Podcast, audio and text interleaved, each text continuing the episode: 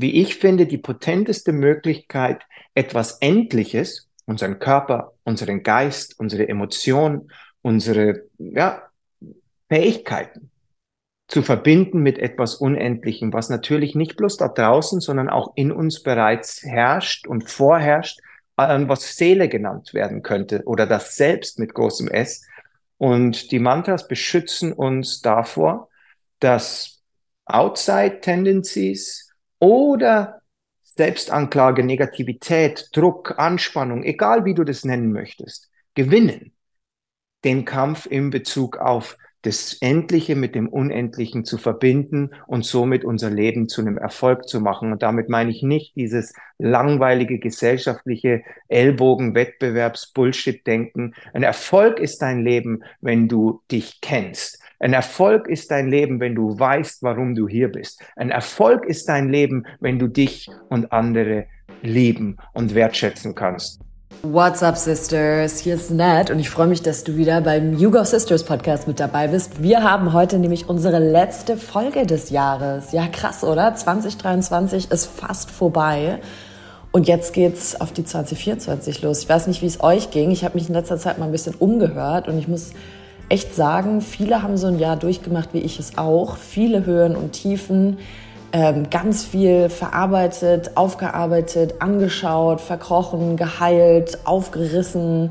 Also es war sehr turbulent, aber alles mit Wachstum verbunden. Also viel mehr zu dem eigenen Ich irgendwie herzukommen. Also ich hoffe, dass es für dich auch so war.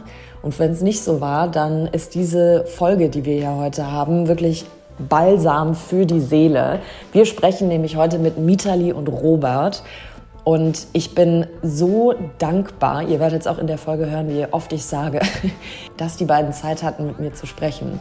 Ich kenne Robert hier aus München. Er ist nämlich Yogalehrer, nicht der klassische Yogalehrer jetzt im Sinne, ich sage jetzt nicht klassisch, weil wir ja alle unter Yoga uns was vorstellen. Er ist mehr so ein Whirlwind Tornado of Emotions und Healing, muss ich sagen.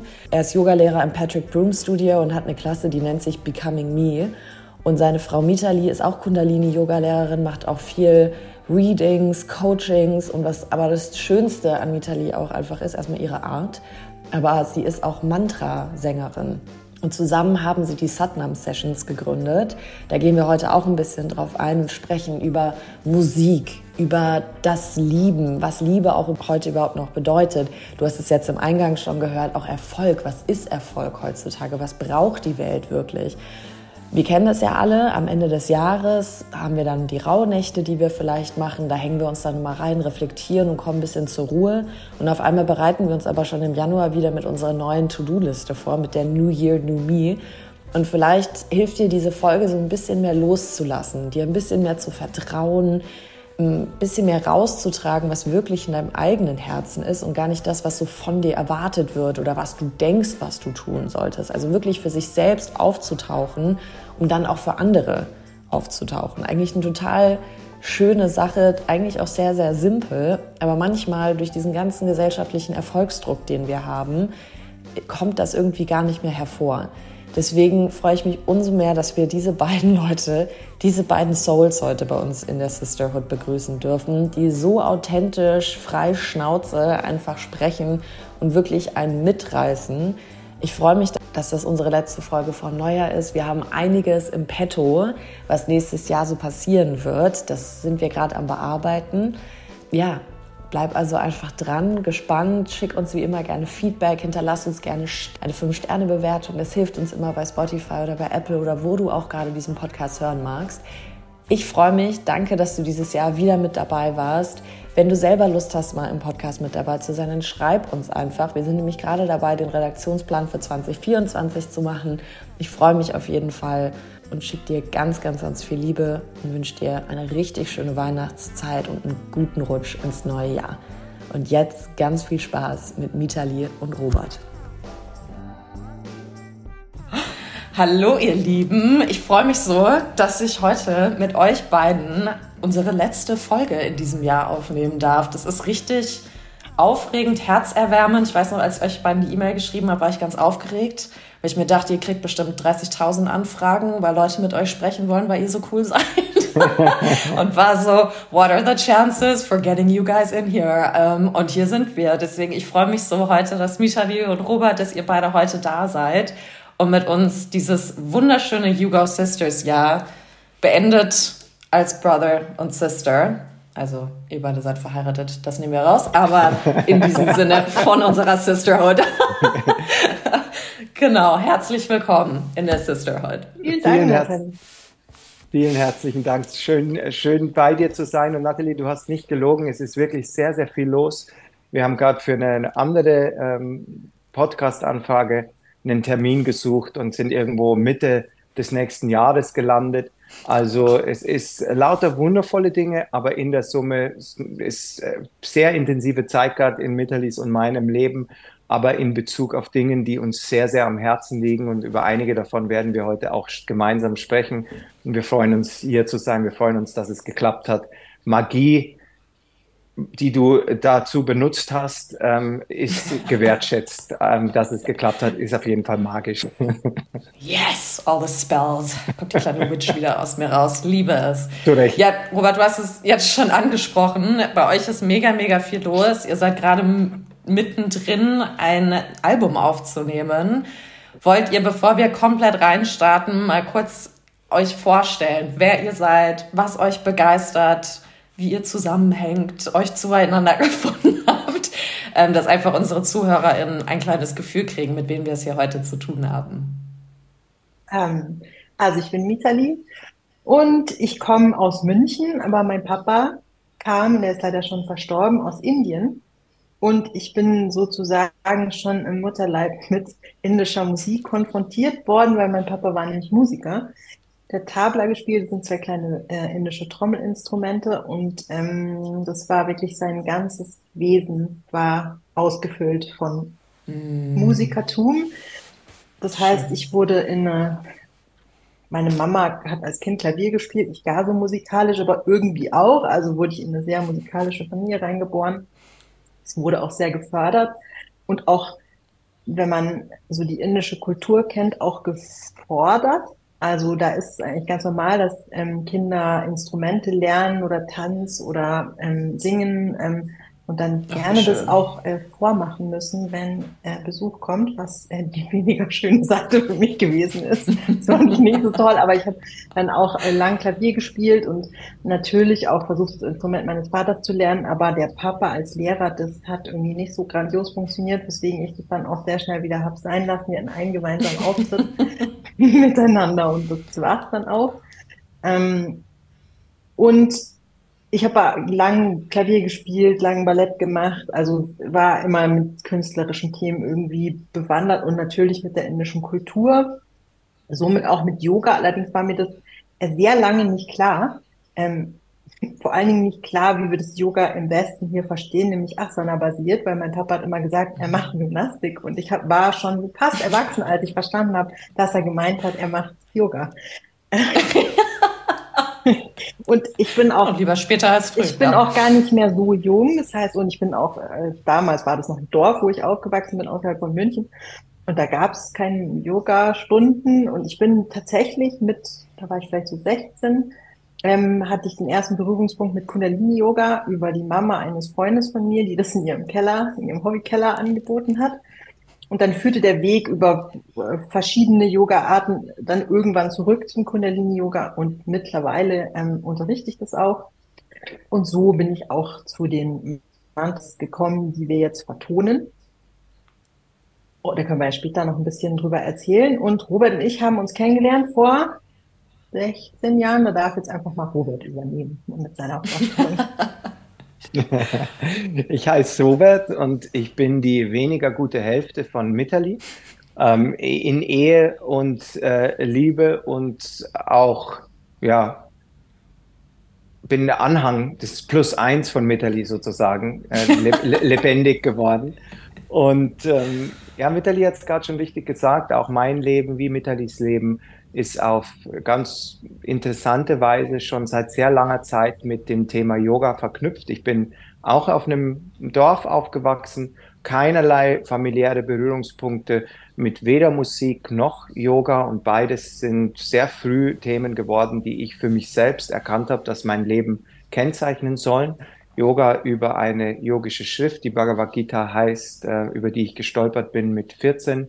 Und ähm, ich habe Mitali, aber auch Mitalis Familie, namentlich besonders ihren Vater, sind in mein Leben getreten als Art, ich möchte sagen, Wahrwerdung von was ich mhm. unbewusst in meinem Subconscious Mind vorbereitet habe, seit ich 14 bin. Ja, und das ist äh, im Rückblick alles ziemlich crazy, weil wir, bevor die Aufnahme begann, über Magie gesprochen haben, dass es überhaupt dazu kam, diesen Termin zu finden.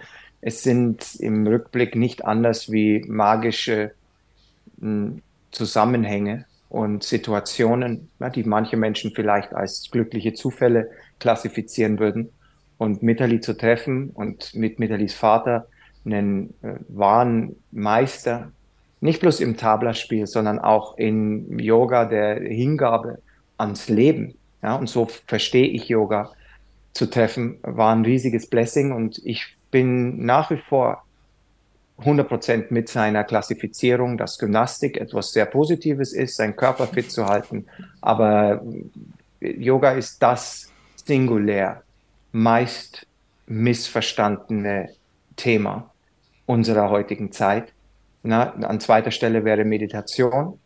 Und ich versuche im Andenken an meinen Schwiegervater und an unsere verstorbene Lehrerin Guru Jagat, versuche nach meinen Möglichkeiten, und ich denke, Mitali sieht das für ihr Leben und unser gemeinsames Wirken genauso, wieder eine Balance herzustellen, was Yoga eigentlich heißt und was es heißen kann und warum es die singulär dogmafreiste und balancierteste und gleichberechtigtste Technologiensammlung ist, die man für inneres Empowerment nutzen kann 2023. Und deswegen traue ich mich aufzuschwingen zu dem Statement, dass Yoga mittlerweile wichtiger ist, als es jemals zuvor war. Mein Leben ist ja. nur, nur diesen zwei Entitäten gewidmet. Mitali und Yoga. Mehr gibt es zu mir nicht zu sagen. und euer süßer Hund. zwei Kinder haben wir auch noch. Und die zwei Kinder auch. Allerdings gäbe es die Kinder nicht ohne die Mitterli, deswegen habe ich die einfach da mit rein verhaftet. Ähm, ich habe die, hab die Source genannt, aber du hast absolut recht. es gibt ganz, ganz äh, unterschiedliche, wundervolle ähm, Auswüchse von, von Mitterlis großem Herz. Und unser Hund gehört irgendwie auch dazu, weil den hat auch Metalli gefunden. Ich muss wirklich sagen, damals, Robert, als ich in deine Class gekommen bin, das war vor, oh Gott, ich weiß es gar nicht mehr, vielleicht vor so vier, fünf Monaten. Also ich bin, ich bin noch ein sehr frischer New Newbie bei dir in der Class. Aber da hat eine Freundin, habe ich mich mit der getroffen und die meinte, ich habe sowas ausprobiert, wir müssen das machen. Das ist so krass. Der sagt, das ist Yoga und sie ist selber Yogalehrerin und ist halt auch mit dieses Asana-Yoga mhm. gewohnt. Und ähm, meinte so, ich bin da reingegangen und ich bin rausgekommen wie ein anderer Mensch. Mhm. Und ich habe mich so krass gespürt und ich war wie high, aber nicht auf Drogen, sondern ich habe mich gut gefühlt. Und ich, also ich muss diesen, diesen Kurs besuchen, weil ich war sehr, sehr lange in Vancouver mhm. und habe eine ganz, ganz andere Kultur von Menschen auch erlebt. Mhm. Und das ist auch so was, was mir hier in München, also ich bin ursprünglich aus Frankfurt, in New York aufgewachsen und dann irgendwie über Ecken nach München so gekommen. Ähm, wo ich hier immer wieder merke, boah, irgendwie ist mir hier voll vieles einfach so zu steif und als ich dann bei dir in die Class kam, war ich wirklich so, was geht denn hier ab? Das ist ja wie ein Konzert mit, mit Farbe und wir können schreien und singen und tanzen und schwitzen ohne Ende und wir, da ist so eine Kraft des Zusammenseins in diesem Raum und das war sowas, was mir wahnsinnig gefehlt hat. Ähm, auch dieses so, wo ihr beide jetzt schon draufgegangen seid, so dieses, ja, sich so selbst erfahren. Ne? Mhm. Ne? Einerseits durch Musik, durch Bewegung, Gymnastik oder was auch immer. Und ich merke auch gerade, wie du es jetzt gerade gesagt hast, Robert, das ist so wichtig heutzutage, weil alle sitzen nur am Computer, haben diesen Gollum-Rücken, 9 to 5, gucken wir in so einen Bildschirm rein. Heute ist es super toll, immer alles, wie wir jetzt, über Zoom oder wie auch immer zu machen. Und man kommt gar nicht mehr in diese richtige Berührung, also mit anderen oder mit sich selber. Und ich finde es eigentlich noch viel schlimmer, dass man es gar nicht mit sich selber kann, weil ich glaube, dass nur wenn man mit sich selbst irgendwie in der Verbindung ist, kannst du auch wirklich in eine Verbindung mit jemand anderem gehen. Das merke ich auch immer wieder in meiner Schauspielkraft. Äh, wenn ich nicht wirklich bei mir bin, kann ich auch jemandem anderem gar nicht zuhören oder etwas Gutes tun oder da sein oder Empathie bringen. Und deswegen, als diese Class war, war ich so, holy shit, was zur Hölle passiert hier? Das muss jetzt jede Woche einprogrammiert werden ähm, dass man diese Woche so toll startet, gerade an einem Montag. Gut, du machst ja mehrere Classes, aber ich war damals montags da. Und dann hattest du direkt an dem Tag auch eure Satnam-Session ähm, beworben. Und da bin ich dann auch direkt hingegangen, weil ich konnte ehrlich gesagt mit Mantren überhaupt nicht viel anfangen. So, ich mhm. kannte das immer aus dem Yoga und dann hieß es mal, heute haben wir das Mantra so und so und nimm das mal mit. Und ich war so, soll ich das jetzt mit hinnehmen? Mhm. Was, was bedeutet das jetzt? Und dann Vitali Dichter singen zu hören, also ich weiß gar nicht, was mit mir passiert ist. Ich habe nur noch geheult, aber vor Freude auch. Und es war so eine tolle Erfahrung, mit euch beiden in euren Elementen da auch in diesen Räumen sein zu dürfen und mit euch wirklich, so ich nenne es jetzt mal, arbeiten zu dürfen. Ähm, ich finde, das ist ein ganz wichtiges Geschenk, was ihr da raus in die Welt gibt. Und ich sage auch Geschenk, weil ich finde, es ist was sehr, sehr Persönliches was ihr da in den Classes immer mitgibt. Und ich weiß von mir selber, so persönliche Sachen immer mitzugeben, ist auch anstrengend und erfordert viel Kraft, viel Regeneration, viel Reflexion. Deswegen erstmal von mir ein dickes Danke, dass ihr das euch entgegennehmt und gesagt habt, ihr macht das jetzt. Ähm, deswegen lasst da doch einfach mal ein, einsteigen. Fangen wir mal bei den Mantren an was ist denn ein Mantra wirklich? Ich singe seitdem übrigens seit ungefähr zwei Wochen. Es kommt einfach in meinen Kopf die ganze Zeit rein. Ich bin gerade im Umzug, ich habe gerade meinen Job gekündigt. Ich habe jetzt gesagt, ich mache jetzt das, worauf ich Bock habe. Also sehr viel Transformation, Umschwung und so weiter. Und bei mir ist die ganze Zeit dieses ähm, Mantra, dieses O Namo Guru Dev Namo im mhm. Kopf und ich krieg's nicht mehr raus und ich weiß nicht wieso und es ist mhm. einfach da ähm, deswegen vielleicht könnt ihr einfach mal ein bisschen was zu Mantren sagen, was sie mit einem machen, warum man auch singt, wie ihr zu den Satnam-Sessions gekommen seid und natürlich auch jetzt das Album, was ich auch nur, also freue ich mich schon wahnsinnig drauf. Vielleicht könnt ihr einfach mal einen Einblick geben, was es mit einem macht und warum das so schön und wichtig ist. Mitali, möchtest du beginnen? also erstmal vielen Dank für deine netten Worte, Nathalie, die uns beiden sehr viel bedeuten.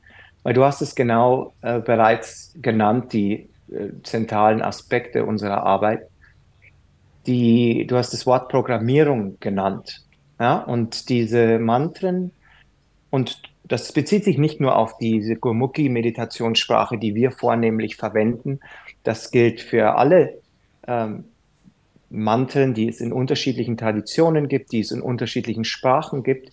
Mantra prinzipiell hat mit unserem Geist zu tun. Manas ist der Geist und Tram ist ein Werkzeug, ein Instrument, ähm, das man nutzen kann, um sich zu reprogrammieren. Ja, also es ist genau das, was du gerade genannt hast, ist der Aspekt von diesen Manteln und dazu ist nicht gefordert, dass man den genauen, äh, die Übersetzung kennt oder äh, die genauen ähm, Ursprünglichkeiten kennt. Es kann die Arbeit mit Manteln sehr viel schöner machen, wenn man sich befasst damit, wo sie herkommen, wenn man einen Bezug dazu etabliert. Aber es ist nicht gefordert für die transformative Arbeit, die du genannt hast. Und in deinem Leben stellt sich das gerade genauso dar, wie es für die meisten Menschen ist. Es gibt immer wieder Veränderungen, die wir selbst äh, einleiten, Veränderungen, die über uns kommen. Wir verlieren Menschen, neue Menschen kommen hinzu, wir verlieren Jobs, neue Jobs kommen hinzu. So viele Dinge, die ständig in Fluktuation sind. Und es gibt natürlich eine gesellschaftliche und soziale Komponente und wir sehen da draußen sehr viel Unruhe in Menschen, ja, sehr viel Angespanntheit in Menschen. Mhm.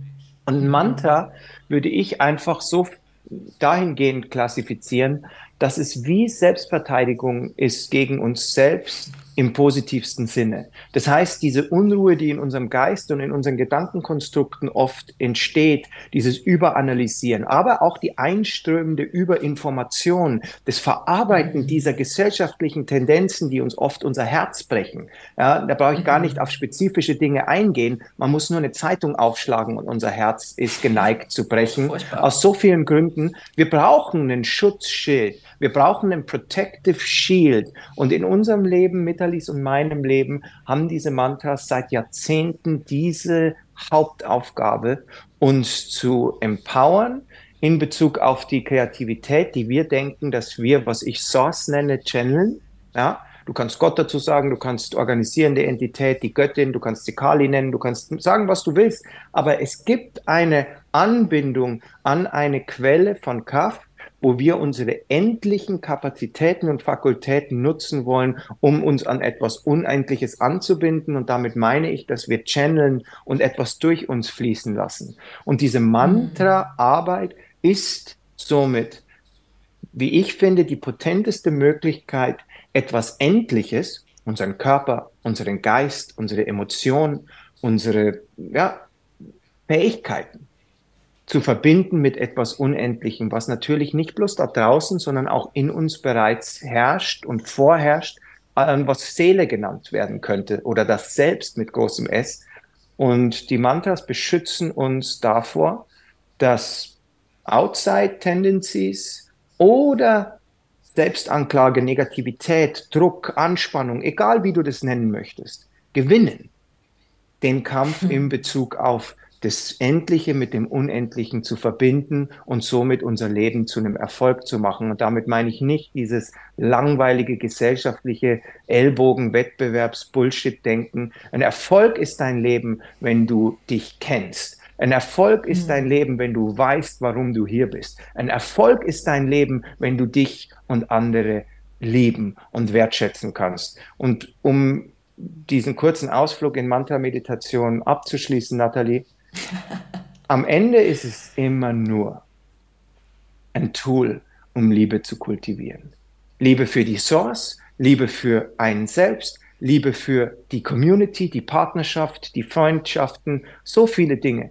Und wenn wir das schaffen würden in unserem Leben, dann würden wir diese eingangs erwähnte Magie an allen möglichen Ecken und Enden sehen, ohne zu ignorieren, dass da draußen sehr, sehr viele Sachen falsch laufen, beginnend mit dem, wie Yoga dargestellt und klassifiziert wird, weil das ist ein Kampf, den ich bis zum Ende meines Lebens führen werde, für was ich als wahre Essenz von Yoga verstehe, gegen das Marketing, gegen das auf rein auf Biegsamkeit oder noch schlimmer eine gewisse, gewisse, gewisse ähm, Kleidergröße beschränkte Praxis, oh Gott, die ja. nicht hinausgeht äh, über die Körperlichkeit. Ich werde in mein Grab gehen mit erhobener Faust, wenn es um die yogischen Technologien geht. Bei denen habe ich mein Leben zu verdanken, denen habe ich mein Leben verschrieben und das wird bis zu dem Zeitpunkt, wo ich meinen Körper verlasse, der Hauptaspekt meiner Arbeit sein ähm, Yoga als etwas Zeitgemäßes zu präsentieren, als Plattform zur Selbsterfahrung und Selbsterforschung. Und Mantra-Meditation ist von diesem Pfad nicht abzukoppeln. Sorry, wenn das jetzt zu lang war. Na, überhaupt nicht. Das war wunderschön. Ich habe 30.000 Gedanken dazu, aber Mitali, ich ähm, gebe ja erstmal gerne weiter. Ich kann mal erzählen, wie wir zu den Satnam Sessions gekommen oder Super geworden gerne. sind. Ähm, der Robert hat ja schon meine Lehrerin oder unsere Lehrerin Guru Jagat erwähnt, ähm, die in mein Leben getreten ist zu einer Zeit, in der ich sie dringend gebraucht habe, wie sowas immer funktioniert, ähm, die sehr viel Veränderung in mir bewirkt hat. Äh, unter anderem, äh, weil ich einfach viel mit ihr sozusagen studiert habe und sie hat immer also Jahresprogramme gemacht, die nannte sie Immense Grace und da ähm, hat sie einfach ganz viel nur mit Frauen zusammengearbeitet an spezifischen Themen und sie hat immer für dieses Jahresprojekt eine große übergreifende Aufgabe gestellt. Und es war in einem Jahr, ähm, man sollte ein Instrument lernen, weil sie das ja. äh, sehr wichtig fand, dass man immer irgendwas äh, mit sich mit was herausfordert, was man noch nicht kann. Schön. Und dann meinte sie, ja, wenn man schon ein Instrument kann, dann könnte man ja auch mit der Stimme arbeiten. Und dann ähm, habe ich mir gedacht, naja, ein Instrument, jetzt, ich habe Flöte gespielt, erst Blockflöte und dann Altflöte und dann habe ich lange Zeit, wie man so anfängt als deutsches Kind im Dorf mit Flöte.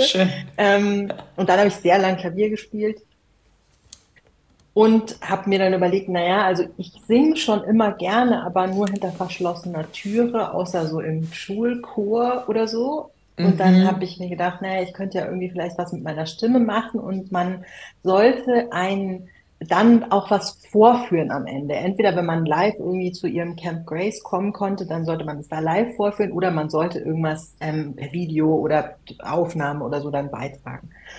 Und dann bin ich an Robert herangetreten und gleichzeitig kam noch der Gedanke bei, äh, in meinen Kopf, dass wir zusammen unterrichten und ja die Mantras immer vom Band abspielen, aber dass es äh, natürlich schön wäre, wenn man auch mal Live-Musik macht, weil es natürlich nochmal einen ganz anderen Vibe hat. Und mit den beiden Ideen sozusagen im Kopf bin ich an Robert herangetreten habe gesagt, du, wir könnten doch auch äh, Live-Musik in unseren Workshops anbieten. Dann schaut Robert mich an so, hä, wie meinst du jetzt? dann habe ich gesagt, naja, du spielst doch Gitarre. Das ist doch schon mal gut. Du könntest doch einfach was schreiben und dann könnten wir das irgendwie live machen. Und dann sagt er, und wer soll dann singen? und dann habe ich gesagt, naja, ich könnte es ja mal ausprobieren. Und daraufhin hat Robert ganz brav den Auftrag ausgeführt und hat ein Lied geschrieben und dann, es läuft immer so ab, dass Robert auf der Couch oben ist mit seiner Gitarre und dann irgendwann ruft der komm mal, weil er, weil er einen Riff geschrieben hat, das er mir vorspielen möchte, um zu gucken, ob ich dann ein Mantra drüber weiß. Und es funktioniert auch immer so ganz eigen, äh, wirklich, das ist wirklich sowas, was Robert schon vorher erwähnt hat, das ist wirklich irgendwie wie Channeln, weil dann kommt einfach irgendein Mantra, das dann dazu passt. Und dann darf Robert mal weiter erzählen, was dann passiert ist. Man muss dazu sagen, ähm, die Geschichte ist besonders magisch, weil ich tatsächlich nicht wusste, dass Mitali singen kann. Das ist also nicht wie in einer Ehe oftmals, dass man die Partnerin vielleicht mal in der Dusche singen hört oder an sich vorbeigehen trällern. Mitali hat ihre Stimme komplett, das war ihr Geheimnis, wirklich. Und mhm. ich glaube, das war ein bisschen dem geschuldet, mit so einem Meister der Musik als Vater aufzuwachsen, dass dieser Platz einfach in der Familie besetzt war auf subtile Weise, bestimmt nicht bewusst, aber unterbewusst. Ja, Musik war Shankar Lals Thema, Mitalis Papa. Und als Guru Jagat Mitali diese direkte Aufgabe gegeben hat und in dieser Aufgabe auch einen Impuls gesetzt hat, ohnehin, dass Mitali sich mehr zeigen sollte, ja, im Leben generell, ihre Stimme, ihre innewohnenden Potenziale nutzen sollte für sich und andere, genau im Hinblick auf diese ähm, Deprogrammierung ähm, gesellschaftlich auch, dass Leute durch aus Selbstwertfragen oder Selbstanklage nicht ihre eigene Stimme zelebrieren, nicht in diesen Modus switchen können, zu channeln, was die Source of Everything eigentlich will. Die will sich ausdrücken durch dich, Nathalie, durch dich, Mitali, durch mich, selbst so gefallene Yogis wie mich finden durch diese Source, sollen Ausdruck oder die Source soll Ausdruck durch diese gefallenen Yogis wie selbst mich finden. Und der Aspekt, dass Mitali dann diesen Auftrag von ihrer Lehrerin, und der hätte übrigens nur von ihr kommen können. Ja, es wäre nicht möglich gewesen, dass ich zum Beispiel als Ehemann, ich, ich hätte ehrlich gesagt mich das gar nicht getraut, Mitali da so in die Enge zu drängen. Du musst jetzt deine Stimme finden, zeig dich mehr. Ja, das ist nicht mein Platz. Dafür gibt es Lehrerinnen und Lehrer, ähm, die uns auf diese Weise so aktivieren und das steht nicht einem Partner notwendigerweise zu, das zu tun. Und dann ja, wird damit eine, ein Portal geöffnet, das äh, Patrick Broom, mein, mein enger Freund, immer bezeichnet als, dass man diese Anbindung schwer erklären kann. Die Mitali äh, erschafft mit ihrer Stimme. Ja, das ist einfach eine meditative Qualität, die nicht erklärbar ist. Nicht durch wissenschaftliche, nicht durch logische Analyse. das hat mit Dingen zu tun, die jenseits von Worten sind. Und jeder, der mal in einem Raum sein durfte, wenn Mitali singt, spürt diese Anbindung an ihre Lehrerin, diese Hingabe an die Lineage ihres Vaters, auch wenn die Meditationssprache sich unterscheidet von wo Shankar aufgewachsen ist. Am Ende singt Mitali immer für zwei Leute und das ist ihr Papa und das ist Guru Jagat und den beiden sind die Satnam Sessions immer während gewidmet. Deswegen haben wir auch keine mh, mm, materiellen wir haben gerade von Spotify so eine Mail bekommen, ihr wurdet jetzt zwei Millionen Mal gestreamt oder irgendwie sowas weltweit. Wir haben sehr interessante Märkte, wo Leute in Australien oder Kanada oder Indonesien uns schreiben, unser Kind wurde geboren oder meine Mama wurde beerdigt oder so viele Dinge und wir schätzen das so sehr.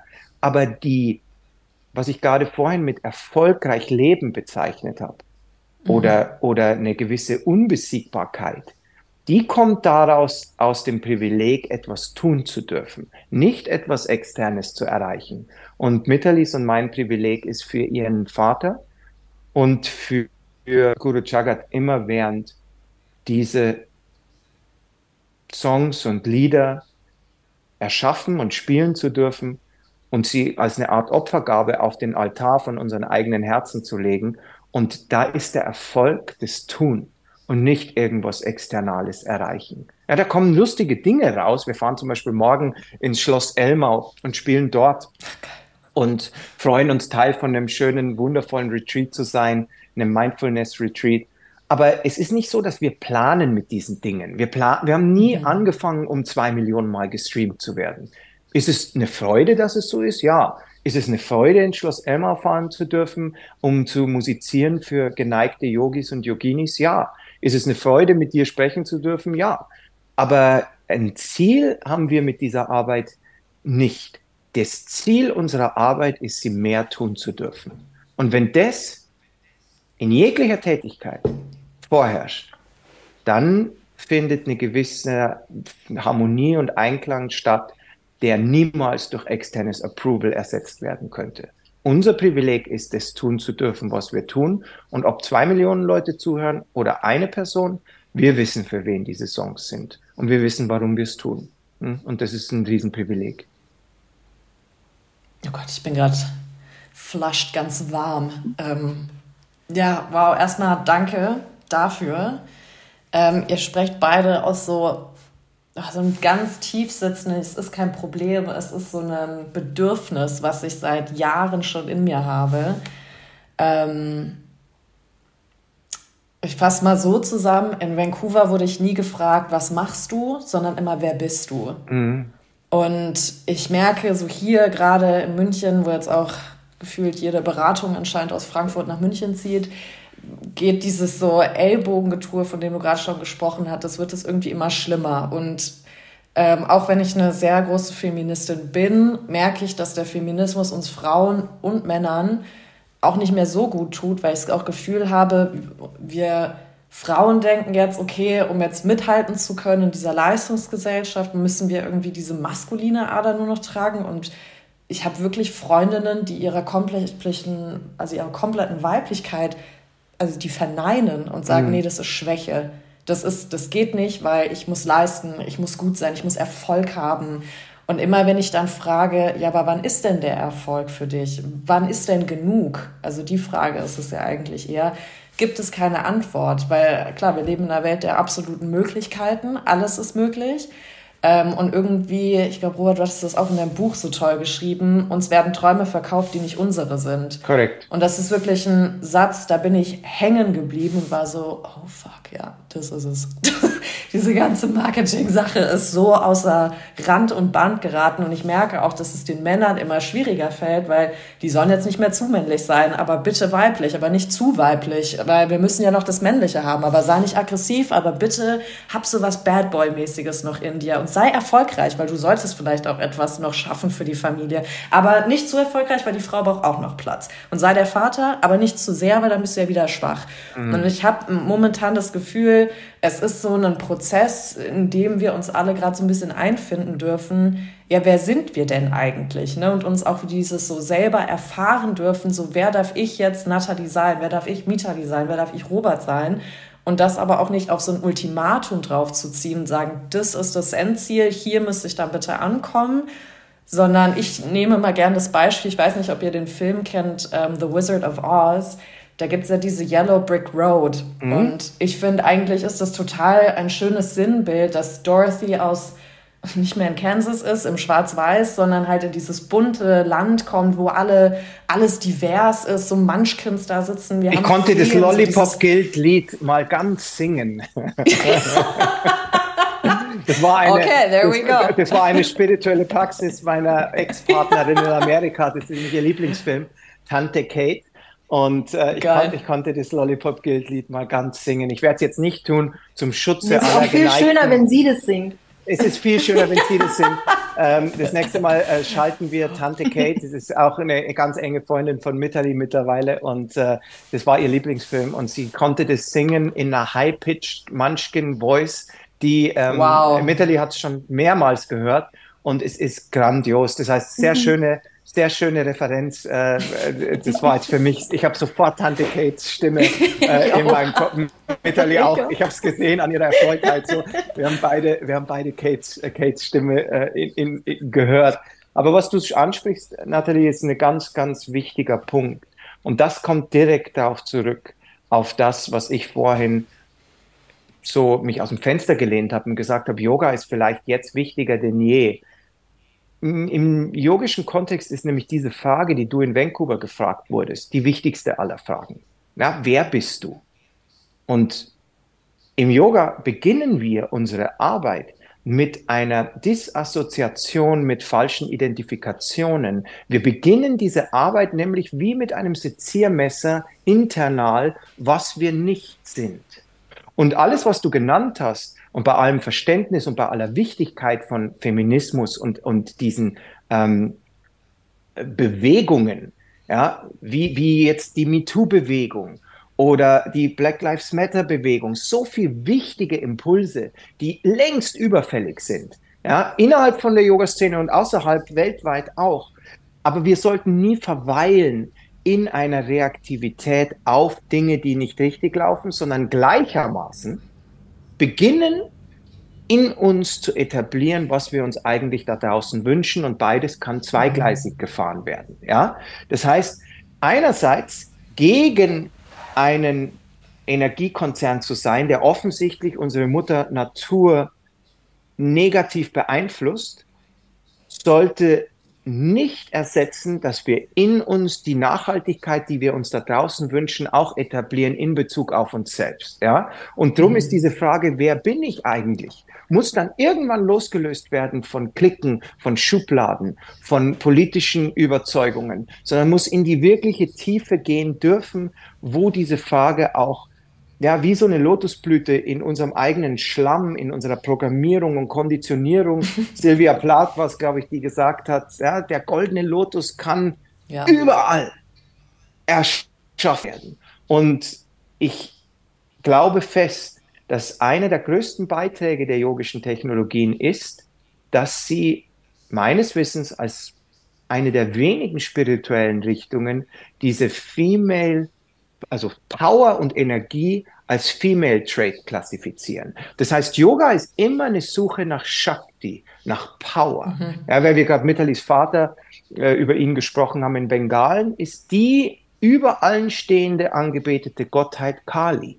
Hm? Mhm. Und Kali steht für eine Ferociousness. Ja, die steht für Feminismus, für Power. Und ich kenne keine andere Tradition, wo Kraft und Power und Energie als klares Female Trait klassifiziert werden und das betrifft mich als Male-Identified Person genauso wie jede andere Person. Das heißt, es geht nicht drum um Schubladen, es geht um Balance, es geht um Erweckung von Power und so wie Ha, Ta, Yoga, Sonne und Mond bedeutet, Ha und Ta, oder Guru Chagas Institut in einer anderen Meditationssprache, Ra, Ma, gleiches Prinzip, Ra, Sonne, Ma, Mond. Wir brauchen diese Balance in uns, in gewisser Weise zu einer eigenen Kraft zu kommen. Und dieses Empowerment transzendiert Schubladen, transzendiert Gedankenkonstrukte und führt zurück was ich vorhin als Anbindung an diese Quelle von allen Dingen genannt habe, die sogar Worte transzendiert und uns hoffentlich zurückführen kann in eine wirkliche tiefgreifende Beantwortung der Frage, wer bist du? Und somit, wer bin ich? Und in dem Maße, in dem ich zulassen kann, wer ich wirklich bin, in dem Maße kann ich plötzlich auch andere Menschen, auch wenn sie andere Schlüsse ziehen, auch wenn sie andere Wege nehmen, wertschätzen, akzeptieren. Und erinnere dich daran, was ich vorhin über Yoga gesagt habe. Am Ende ist es einfach eine technologische Sammlung, um mehr Liebe zu kultivieren in unserem Leben. Wenn das gelingt, dann ist unser Yoga-Pfad erfolgreich. Wenn es nicht zu mehr Liebe führt, dann bist du sehr viel besser aufgehoben, eine Hugh Grant-Doku, äh, Rom-Com auf Netflix anzuschauen, was ich sowieso mhm. jedem Yogi ab und zu raten würde. Aber nicht zu versteifen, nicht zu verspannen, Liebe zu kultivieren. Darum ging es immer. Und das transzendiert ab einem gewissen Zeitpunkt selbst so notwendige gesellschaftliche Strömungen, die ich absolut unterstütze. Ja, aber wir stoppen da nicht, sondern wir gehen weiter. Na, das ist im Yoga gibt es diese Modes of Nature, die Gunas, ja, die, die Dinge, aus denen die materielle Realität besteht. Und selbst die sollen transzendiert werden. Das heißt, wir gehen immer als Yogis und Yoginis diesen nächsten Schritt, diesen Schritt weiter. Wir schaffen eine Plattform, um uns selbst zu erleben, zu spüren. Dann kommen wir in den Akzeptieren, in den Verstehen und dann transzendieren wir selbst das. Das ist ein niemals endender, aber sehr glorreicher Pfad, der dringender ist jetzt, wie er vielleicht jemals zuvor war. Absolut. Also für mich stellt sich halt da einfach jetzt mal ganz blöd die Frage, ich bin voll bei dir, aber ich denke, manch, ich, ich habe das Gefühl, viel, voll vielen Menschen fällt es schwer, überhaupt sich selber zu lieben. Mhm. Und dann frage ich mich halt immer, again, wenn du dich selber liebst, oder man kann sich ja nie zu 100% selber lieben, wir sind ja alle also eben auf dem Weg, aber wenn man das irgendwie für sich so ein bisschen gemeistert hat und dann auch die Liebe, Liebe eben rausgeben kann in Form von Yoga, in Form von mhm. Singen oder wie auch immer, wie, wie kann man denn eurer Meinung nach dann zu dieser Liebe kommen?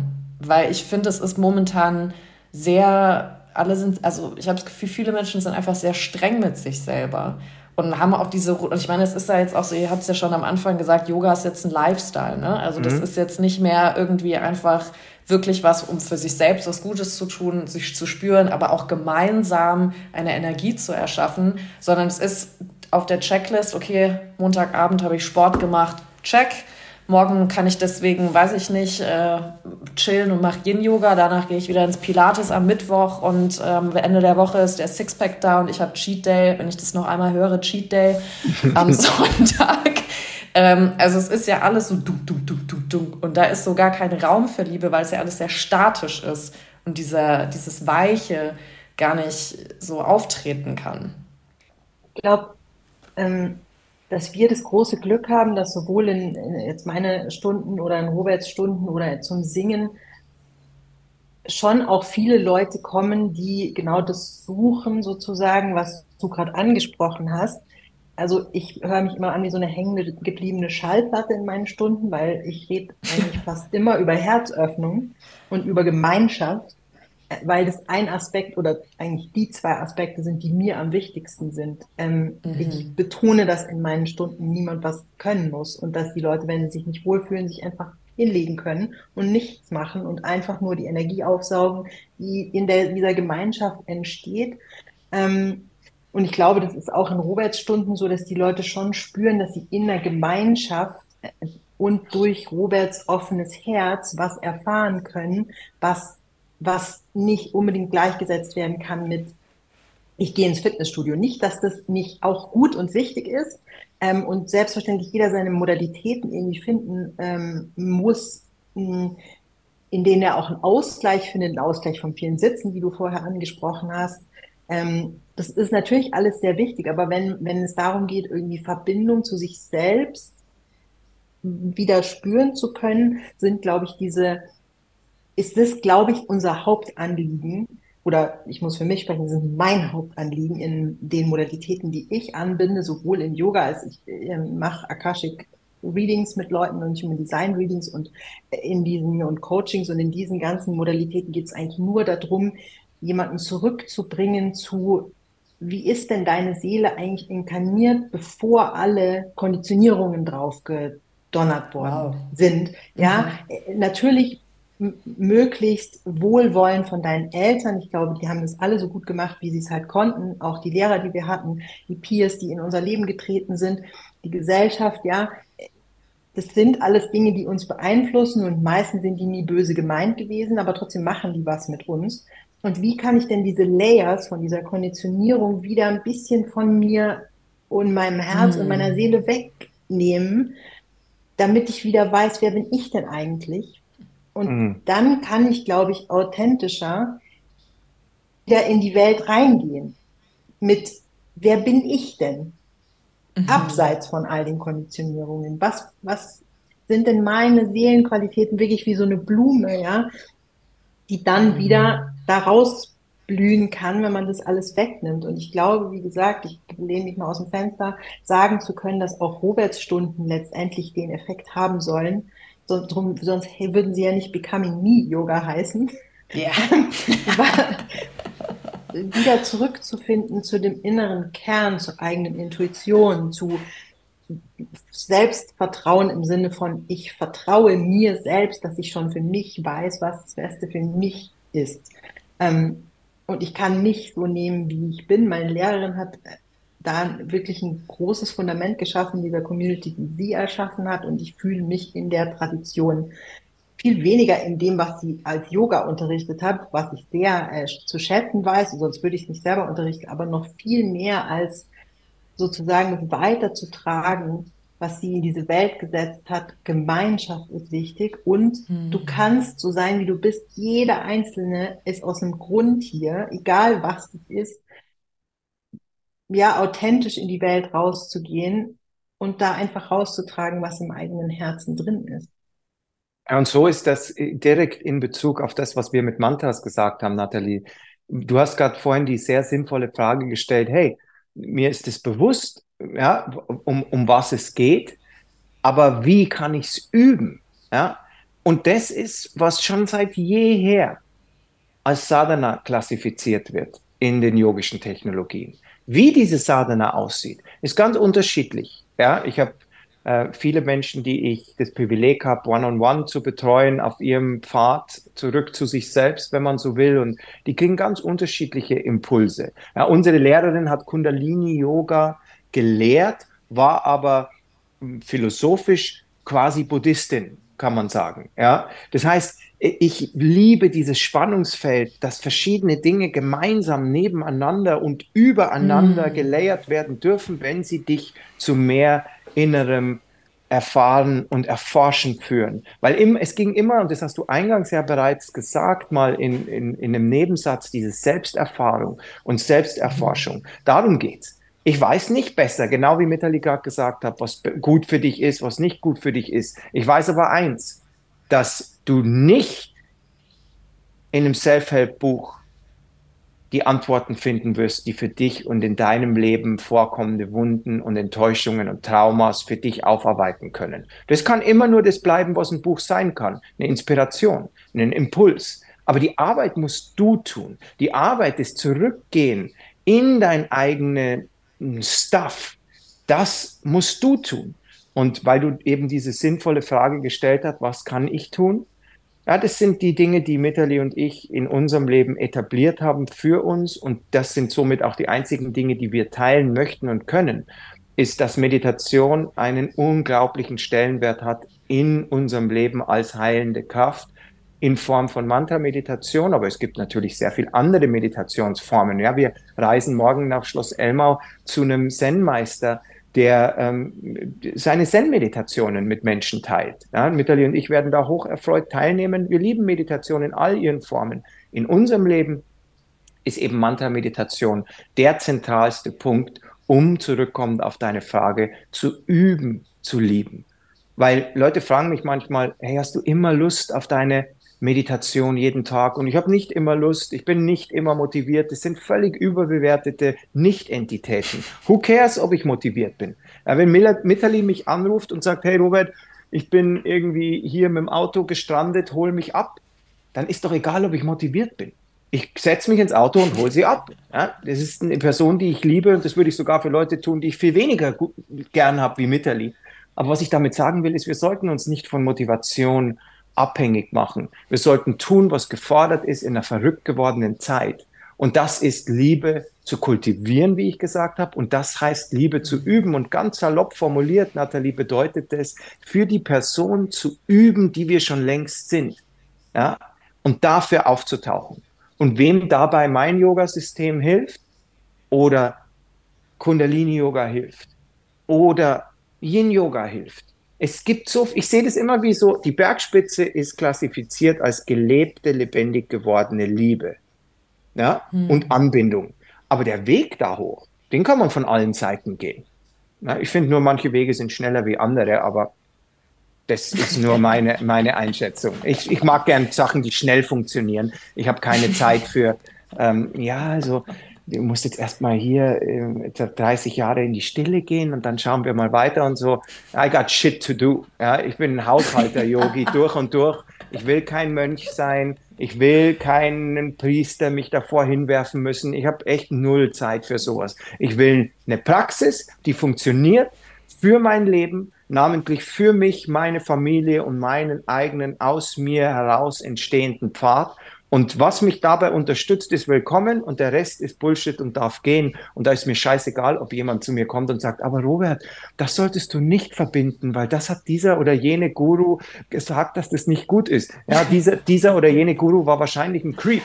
Ja, und ich habe ich, hab eine ganz, wie ich finde, gesunde Punkrock-Mentalität in mhm. meinem Leben dürfen nur Dinge verbleiben, die ich erforsche und ich erfahren habe als positive Entitäten. Und dann dürfen sie bleiben.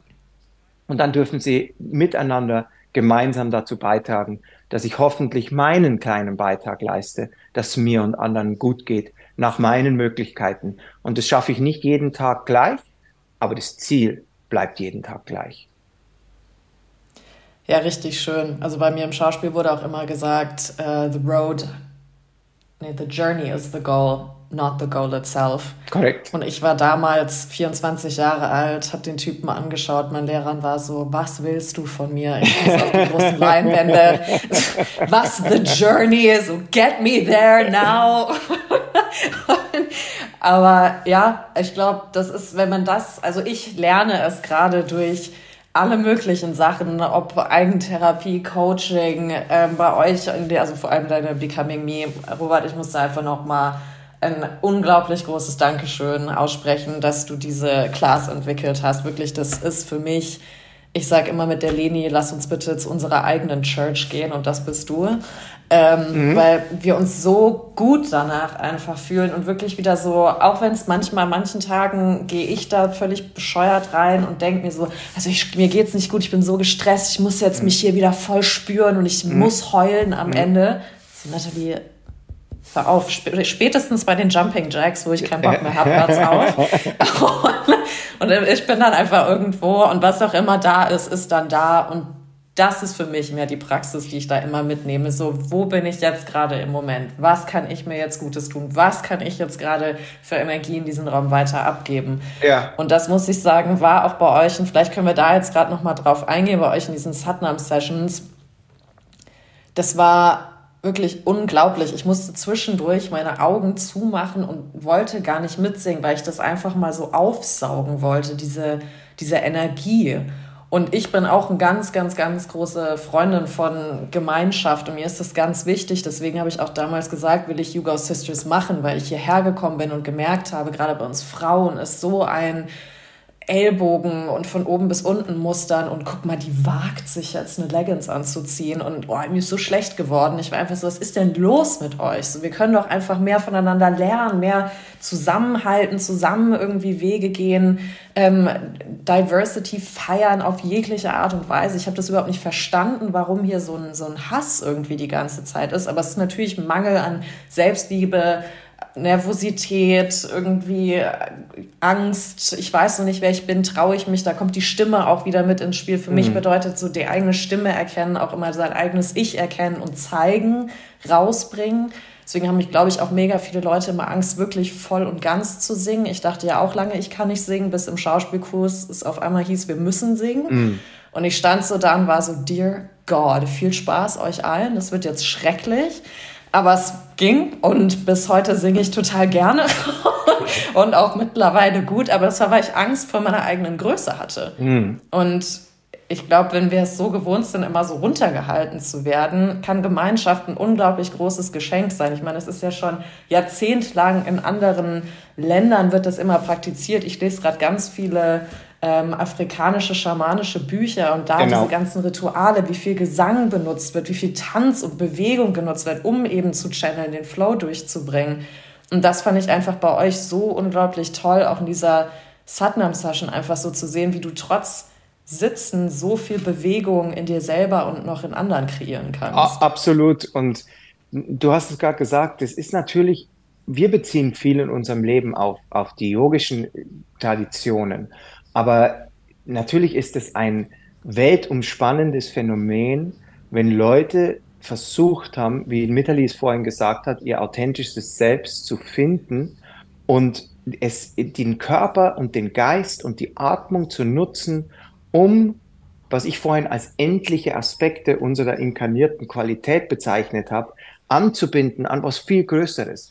Und ich, weil du vorhin gefragt hast, Nathalie, wie man das denn ja ganz unabstrakt und unesoterisch aufarbeiten kann oder üben kann in seinem Leben. Und da stimme ich Mitterli absolut zu. Gemeinschaft ist der, der Weg dahingehend. Und das betrifft nicht nur Frauen, aber auch, dass man lebt, andere zu unterstützen. Ich habe immer schon gesagt, die Benchmark für ein gelebtes, jetzt komme ich wieder zu dem Wort, erfolgreiches Leben, ist, kann ich mich für andere freuen. Ja? Bin ich in der mhm. Schauspielschule und die Kollegin berichtet vom äh, Durchbruch, weil der, dieser oder jene Regisseurin sie endlich äh, gecastet hat oder so. Ja, ist mein erster Impuls Neid? Ah, die hat es doch gar nicht verdient. Oder ist mein Impuls wahre und ehrliche Freude? Und wenn Freude der Impuls ist, mache ich irgendwas richtig in meinem Leben. Das ist nämlich die Benchmark für, ob ich als Human Being wirklich mir und anderen erlaube, ja, ihr Leben zu durchdringen und zu zelebrieren, wer sie sein können.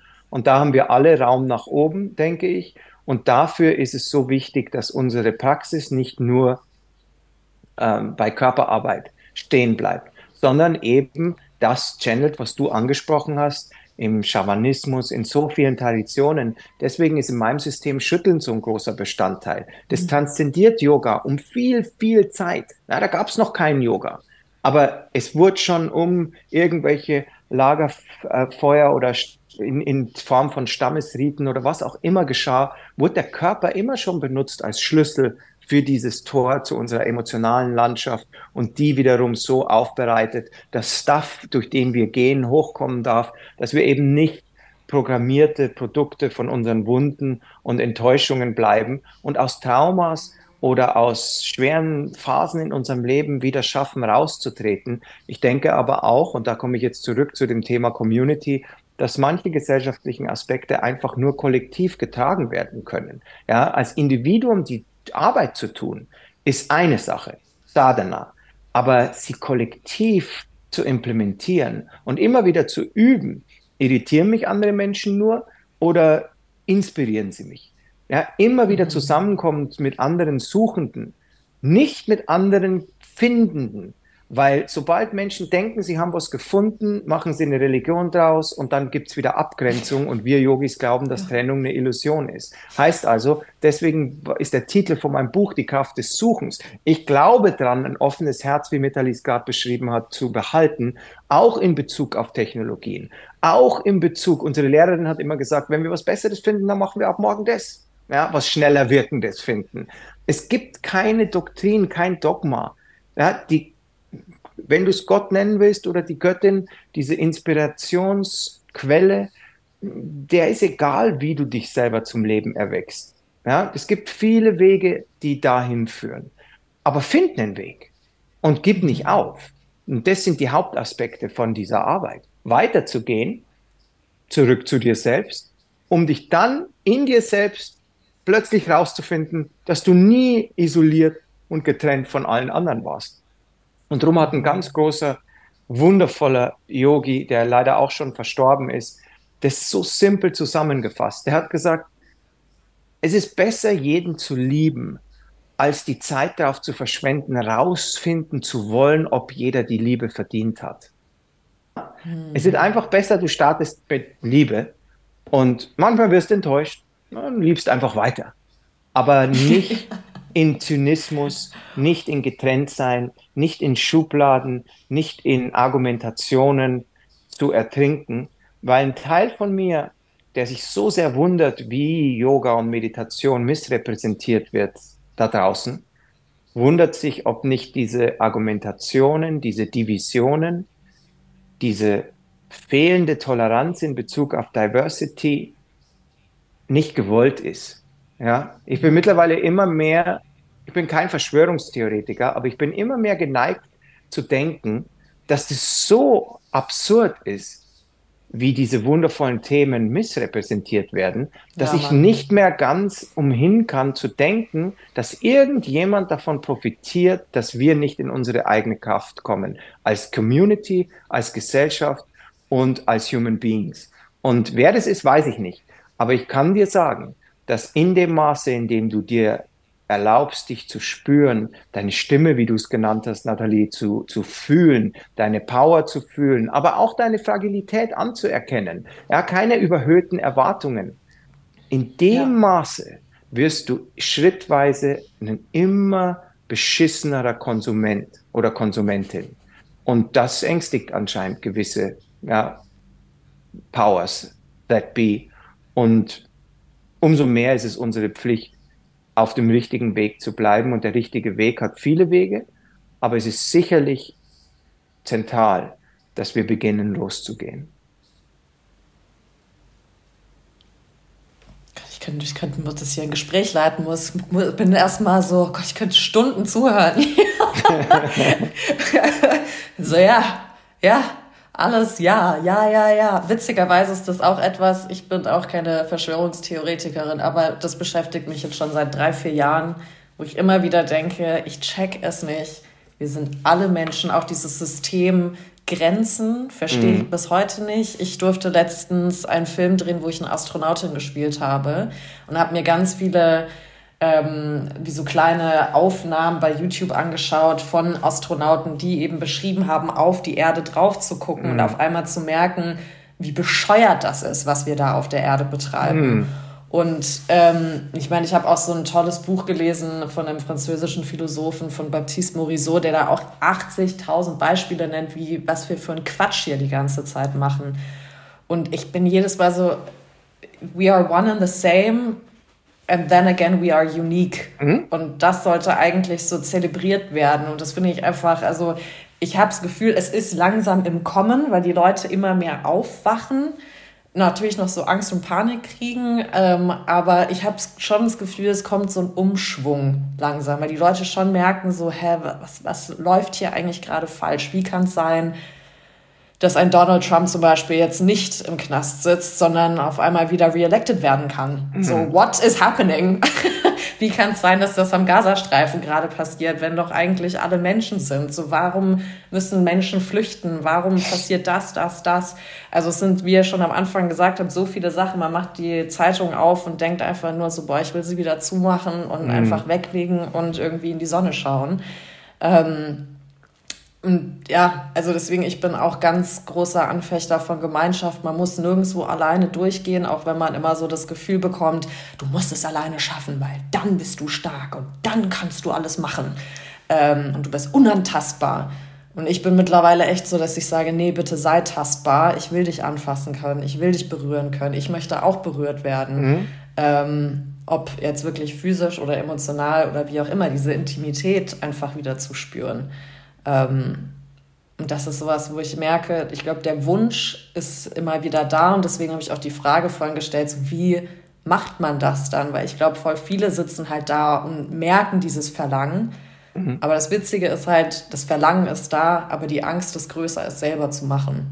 Korrekt. Und natürlich nicht bloß die Angst, sondern im Yoga gibt es zwei Dinge, vor denen wir uns generell hüten müssen. Und das eine ist dieses große Thema Angst, diese kompulsive, ständige Beurteilung und Bewertung von uns und anderen, die uns anerzogen wurde, dieser fehlende Selbstwert, diese Angst, zu uns zu finden, uns zu spüren, wie du gesagt hast.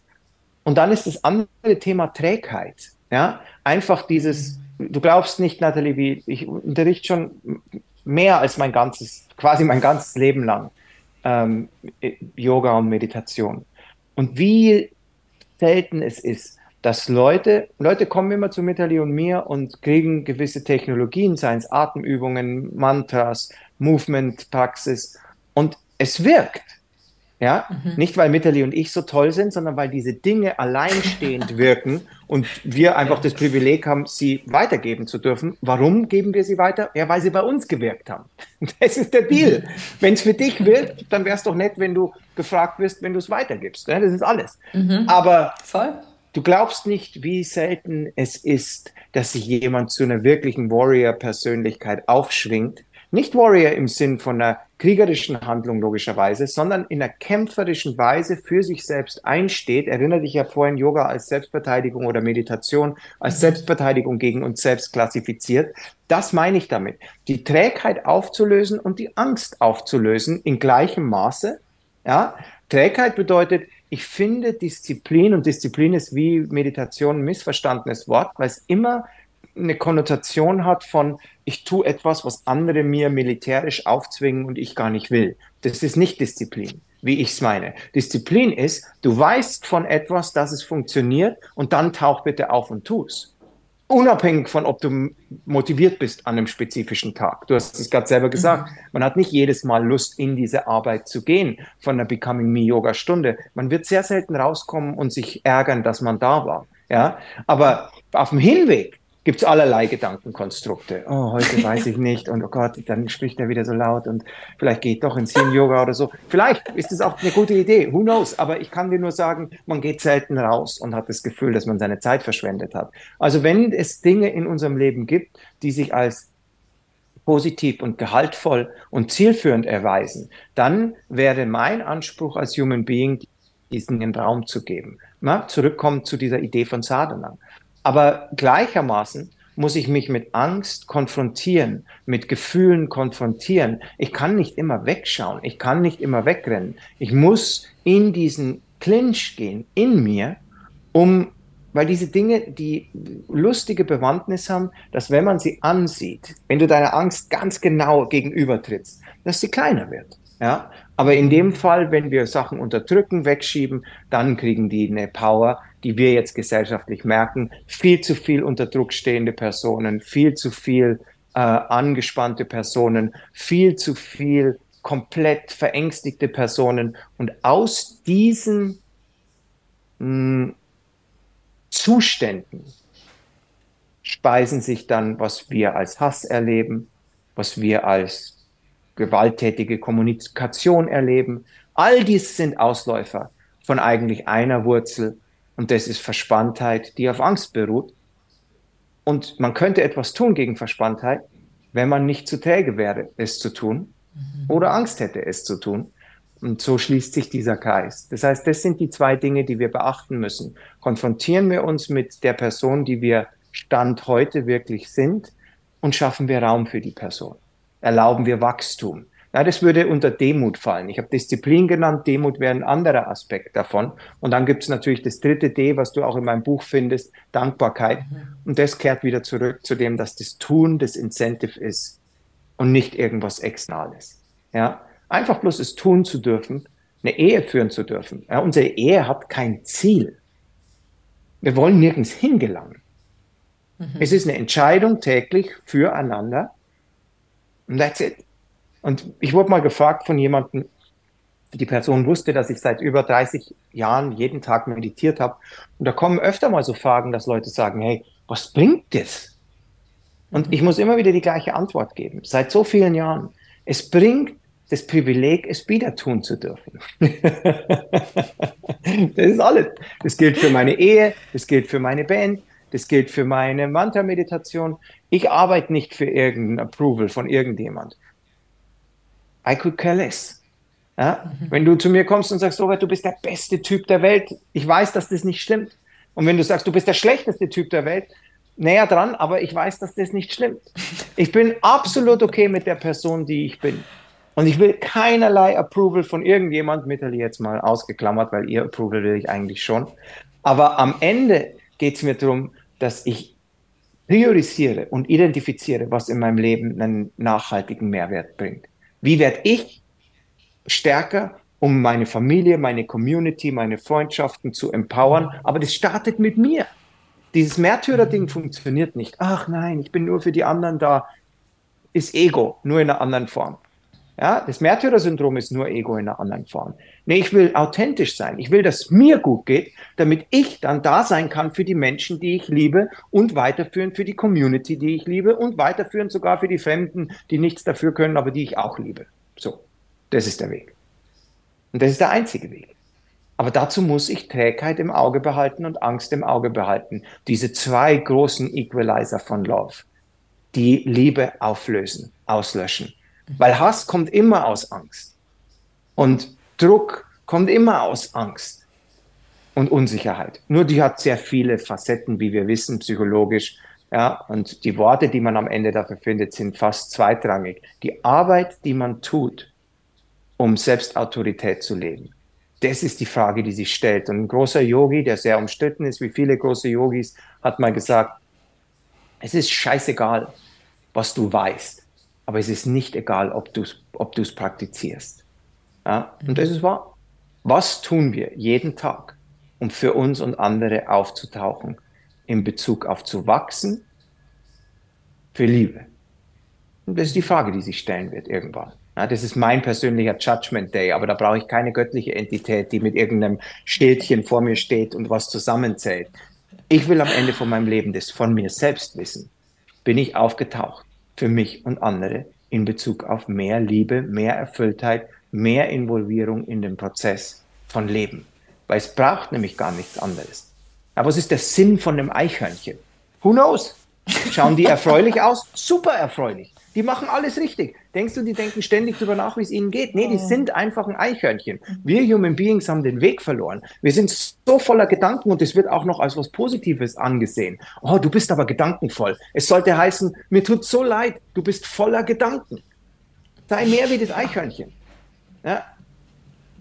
Sei, be, human being. Mhm. Unser Purpose ist mitgeliefert im Wort being. Und wenn wir schaffen zu sein, wer wir sein können, dann hätten wir einen riesigen Schritt auf die kosmische, inkarnative Kreativität zugemacht. Und ich wünsche, das ist mein Blessing an jede Person. Nicht, dass das Leben einfach wird, nicht, dass es ewig dauert. Nee, mein Blessing ist, dass du es nicht verpasst, dass du dich spürst, dass du andere gelten lassen kannst und erkennst, dass Trennung eine Illusion ist. Und dann und nur dann ist dein Leben ein Erfolg. Das ist mein Blessing.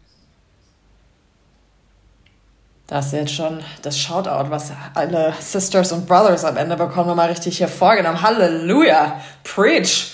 Ähm ich hab, da kam direkt der Gedanke, das ist sowas, weil ich gebe ja auch äh, Breathwork Classes und ich komme ja ursprünglich aus dem Tanz und bringe dann immer noch so Tanzelemente mit rein, bringe Tantra ein bisschen mit rein und so. Und da kommt auch ganz viel Angst immer wieder auf. Und ich sage immer, wenn das aufkommt, guys, turn fear into excitement. Das ist genau das gleiche Hormon. Das muss man nur im Kopf anders pflücken und dann ja, und kannst du, du eben aus dieser Trägheit rauskommen. Und es ist wichtig, dass du das sagst, Nathalie, und, und abschließend nochmal gesagt, alles Hatha-Yoga kommt aus dem Tantra. Ja, nur Tantra mhm. ist ein weiteres missverständliches Wort, das man nicht mehr. Ja. Ich, ich bin, in, bin gerade dabei, meine Weiterbildung zu, äh, zu Papier zu bringen. Und es macht mir so eine Riesenfreude, wie tief Becoming Me Yoga in yogischer Tradition ähm, fußt, auch wenn es manchmal in Form der Klassen aufgrund ihrer zeitgemäßen Präsentation sich nicht, das kapieren Leute nicht sofort. Ja? Äh, sie kapieren es, wie sie sich fühlen, aber sie kapieren es nicht, warum ist da jetzt kein Sonnengruß und solcherlei Dinge. Ja? Aber eigentlich ist alles, was mit dem Körper zu tun hat, eine tantrische Technologie. Ja, das verstehen, mhm. wenn man so will, ist komplett alles aus dem Hatha-Yoga.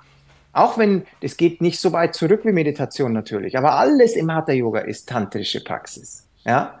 Und das ist, du siehst, das ist ein Themen, die so missverständlich sind. Und es ist so wichtig, die zurückzubringen in ihrer Ursprünglichkeit und in ihrer Essenz. Und da kann man wundervoll in Tradition mit beiden Beinen stehen, wie ich es tue, wie es Mitterli tut, und trotzdem zeitgemäß und modern und lebensnah eine Praxis erschaffen, die wirkt. Aber wir müssen, und jetzt schließt sich dieser Kreis, Trägheit und Angst auch in unserem Leben in Bezug auf das, was wir channeln, im Auge behalten. Da habe ich Angst, mhm. zeitgemäß zu sein. Oder bin ich zu träge, die Tradition nicht zu kennen? Beides ist nicht der Weg. Der Weg ist, ich kenne die Tradition, aber ich transformiere die Tradition für eine zeitgemäße Darbietung von diesen Technologien, weil das Verstaubte nicht mehr nutzt. Das ist tief durchdrungen von dem Patriarchat, das wir nicht mehr haben wollen. The future is female. Warum? Geht zurück zum Anfang des Gesprächs. Yoga ist immer eine Suche nach Shakti. Tantra ist immer eine Suche nach Shakti. Und insofern, und hoffentlich ist es ein, ein adäquates Schlusswort, hoffe ich, dass jeder deiner Hörerinnen und Hörer ja, nicht Mitali und mir irgendwas glaubt. Nicht irgendwie sagt, wow, ich ziehe jetzt auch ein weißes Oberteil an oder ich mache jetzt auch dieses oder jenes. Aber hoffentlich ist unsere Anwesenheit im mindesten Maße dazu da, ein Cheerleading zu betreiben für wie großartig und wie individuell Menschen bereit sind, wenn sie, wie Mitali gesagt hat, sie selbst sein Traum und wie großartig Communities sind, wenn sie nicht auf Konformität und auf Zwänge und auf Angst gebaut sind. Und beides versuchen wir mit unserer Arbeit und ehrlich gesagt auch mit unserer Ehe und mit unserem Sein Vorschub zu leisten. Und mehr können wir zum jetzigen Zeitpunkt nicht tun. Und darum vielen Dank nochmal, Nathalie, an dich, dass du ja, Menschen wie uns eine Plattform gibst, dass du dich ausdrückst in deiner Arbeit als Schauspielerin, deiner Arbeit als Podcaster, in deiner Arbeit als Community Member, ja, so viele Aspekte deines Seins, wo du genau das Gleiche tust wie wir. Und wiederum, wo wir hochgehen den Berg, ist vielleicht unterschiedlich. Aber das innewohnende Ziel ist die Frage, wer bist du wirklich beantworten zu können, bis wir diesen Körper verlassen. Und ich finde, das ist ein schönes und positives und wundervolles Ziel, nachdem wir drei auf gewisse Weise wohl alle drei unser Leben gewidmet haben. Ja, und ihr widmet ja jetzt gerade noch zum Abschluss, dass wir das jetzt nicht verpassen, gebt ihr ja auch noch etwas jetzt weiter, was auch in euren Classes ist, aber was man theoretisch schon mitnehmen kann, und zwar euer neues Album, was ihr rausbringt. Möchtet ihr da vielleicht noch so zwei, drei Sätze zu sagen, bevor wir hier den Wrap-up machen? Ähm, weil ich würde das wirklich gerne mehr in die Welt rausbringen. Ihr seid bei mir auf Spotify immer wieder am Laufen. Ich gehöre zu diesen zwei Millionen mit dazu. ähm, um mich immer wieder runterzubringen oder irgendwie was rauszulassen. Äh, vielleicht möchtet ihr noch kurz was dazu sagen. Vielleicht ja, ist es nur einmal, Nathalie. Vielleicht ist es nur die Nathalie. Zwei Millionen Mal. das wäre auch so wundervoll. Das wäre auch wundervoll. Ähm, ja, es ist ein sehr großes Privileg, tatsächlich ähm, dieses Album aufnehmen zu dürfen. Ähm, in dem Prozess befinden wir uns gerade und ich ähm, muss ehrlich sagen, dass ich traurig darüber bin, dass es schon halb aufgenommen ist, mhm. weil man möchte das einfach für immer und ewig und jeden Tag tun, in, diese, in dieses Portal, durch dieses Portal zu schreiten, in ein äh, Studio zu gehen. Ähm, und zumindest für mich das Gefühl zu haben, dass man in einen ganz großartigen Flow-State gerät, ähm, und Musik erschaffen darf. Wirklich, man kann es nur so sagen, dass es ein riesiges Privileg ist, das zu dürfen. Mhm. Und das Album wird voraussichtlich im Mai nächsten Jahres erscheinen. Ähm, und es macht uns große Freude, das aufzunehmen. Und wir freuen uns riesig, wenn es dann rauskommen darf. Und ich muss mich schon immer zurückhalten, weil ich habe schon so so Rough Files auf meinem Handy und bin schon immer versucht, ob ich es nicht schon in meiner Klasse benutzen kann, aber nein, weil es ist leider noch alles nicht fertig. Ähm, genau, aber ja, wie gesagt, äh, ich könnte nicht dankbarer sein für die Möglichkeit, dieses, diese Musik erschaffen zu können und auch sie gemeinsam mit meinem Ehemann erschaffen zu können ist natürlich ähm, die, die Kirsche die auf der Sahne oder wie auch immer man das sagt, das Tüpfelchen auf dem I, dass, dass ähm, unsere Beziehung einfach auch nochmal in, auf eine ganz neue Weise ähm, ja, uns verbunden hat und eine neue, ein neues Level an Kommunikation, wie hört man einander zu, mhm. ähm, erschaffen hat. Das heißt, auch da, ähm, auch im, im, privaten, sozusagen persönlichen Bereich, äh, ist das, ähm, ja, man kann es einfach nur als äh, riesiges Geschenk ähm, an uns, nicht an die Hörer, sondern an uns bezeichnen, dass wir, dass wir das machen äh, können.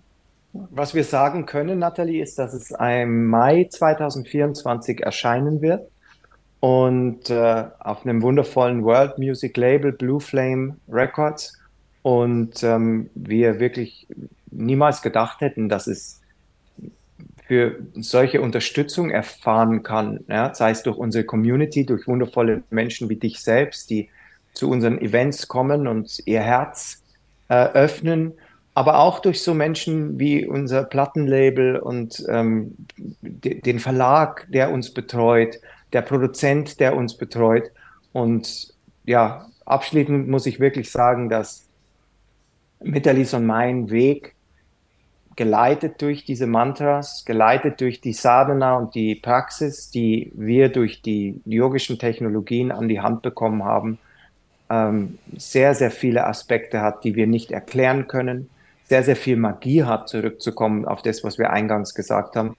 Und ja, wir sind sehr dankbar einfach für Menschen wie dich, für was in unserem Leben sich entfaltet.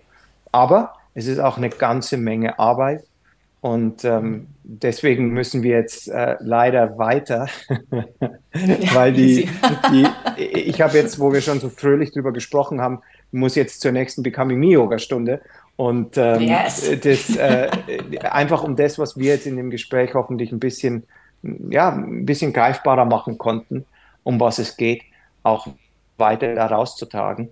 Und ja, wir werden immer mehr, nicht nur im Becoming Me Yoga, nicht in Bezug auf Kundalini-Yoga, nicht nur in Bezug auf die Mantra-Revolution. Und du hast absolut recht, es passiert alles.